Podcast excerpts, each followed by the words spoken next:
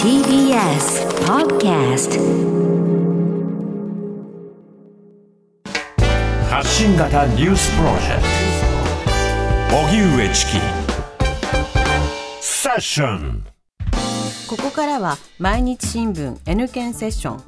N 検はニュース・時事能力検定を略した言葉で新聞やテレビのニュース報道を読み解く時事力をつけるためのビジネスにも役立つ検定です。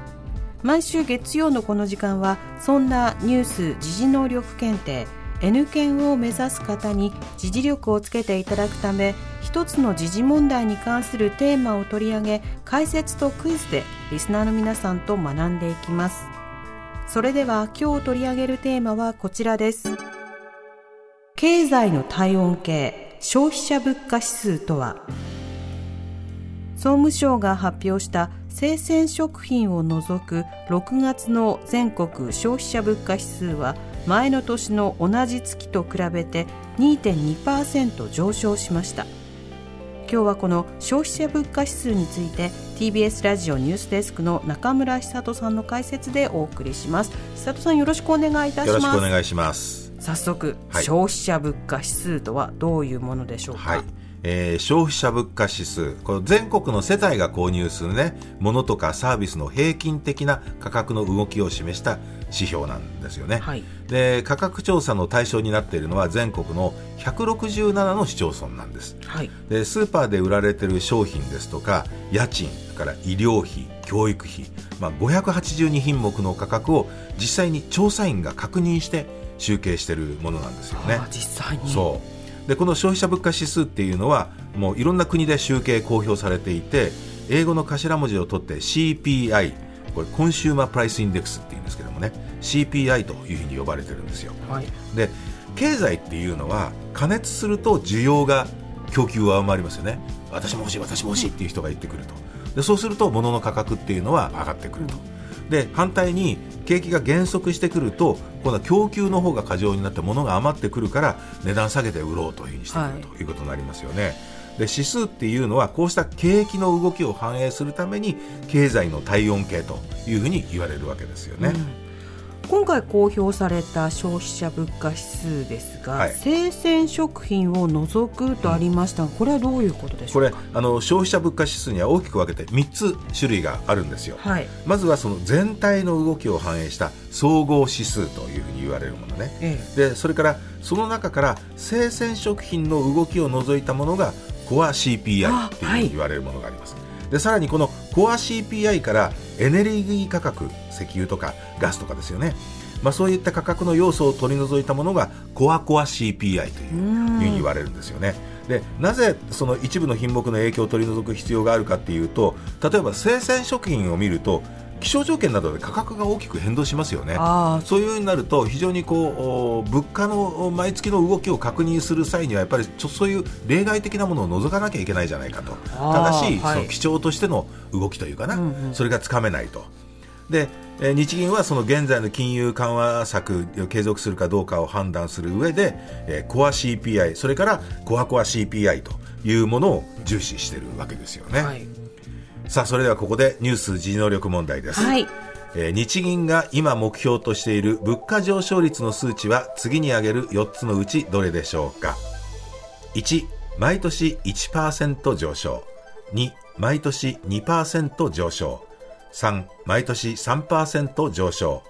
4毎年4%上昇。ラジオをお聞きの皆さんも一緒に考えてみてください。シンキングタイムスタートです。はい、リスナーの皆さん一緒に考えましょえー日銀が目標としている物価上昇率の数値次に挙げる4つのうちどれでしょうか？1毎年1%上昇。2毎年2%上昇。3毎年3%上昇。4毎年4%上昇。はい。ここでシンキングタイム終了です。さあリスナーの皆さんどうぞ一緒にお答えください。南部さん回答何番でしょうか？う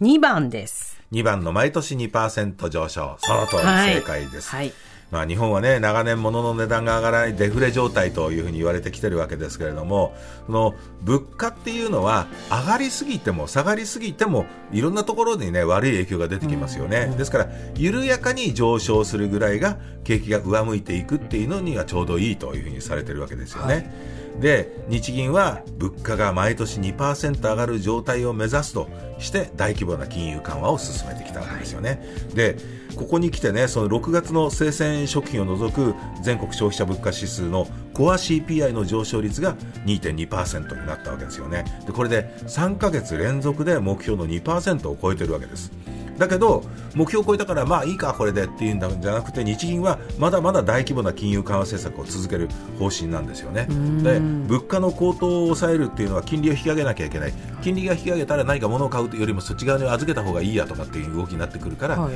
景気が過熱するのを抑えるっていう効果があるわけですけれどもそういう金利引き上げは見送ってるわけですね。というのも6月のコア CPI は2.2%だったわけですね、はい、でエネルギー価格の影響を除いたコアコア CPI っていうのは1.0%の上昇なんですよ。つまり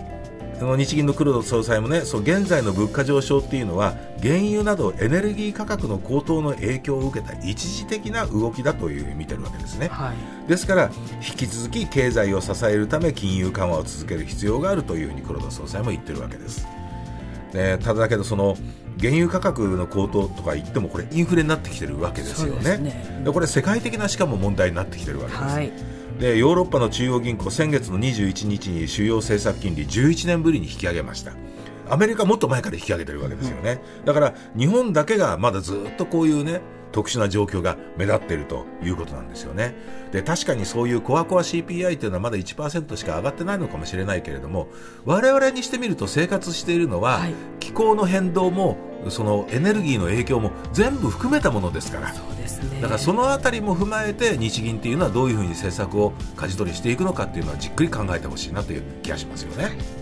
久里さんありがとうございました。来週もよろしくお願いいたします。はい、さあここでプレゼントのお知らせです。ニュース時事能力検定の公式テキスト発展編を5名の方にプレゼントしますおはがきの方宛先は郵便番号 107-8066TBS ラジオ荻上チキセッションニュース検定公式テキストプレゼントの係までです。メールの方は ss954-tbs.co.jp で受け付けています。あなたのおところお名前お電話番号をお忘れなく。ニュース時事能力検定は年4回実施しています。コンピューターを使って回答する受験方式 CBT 試験を9月2日金曜日3日土曜日の2日間で実施します。お申し込みは8月19日金曜日まで。公式サイトから先着順で受け付けます。毎日新聞 N 県セッション。今日は経済の体温計消費者物価指数とはをテーマに取り上げました。荻上チキ。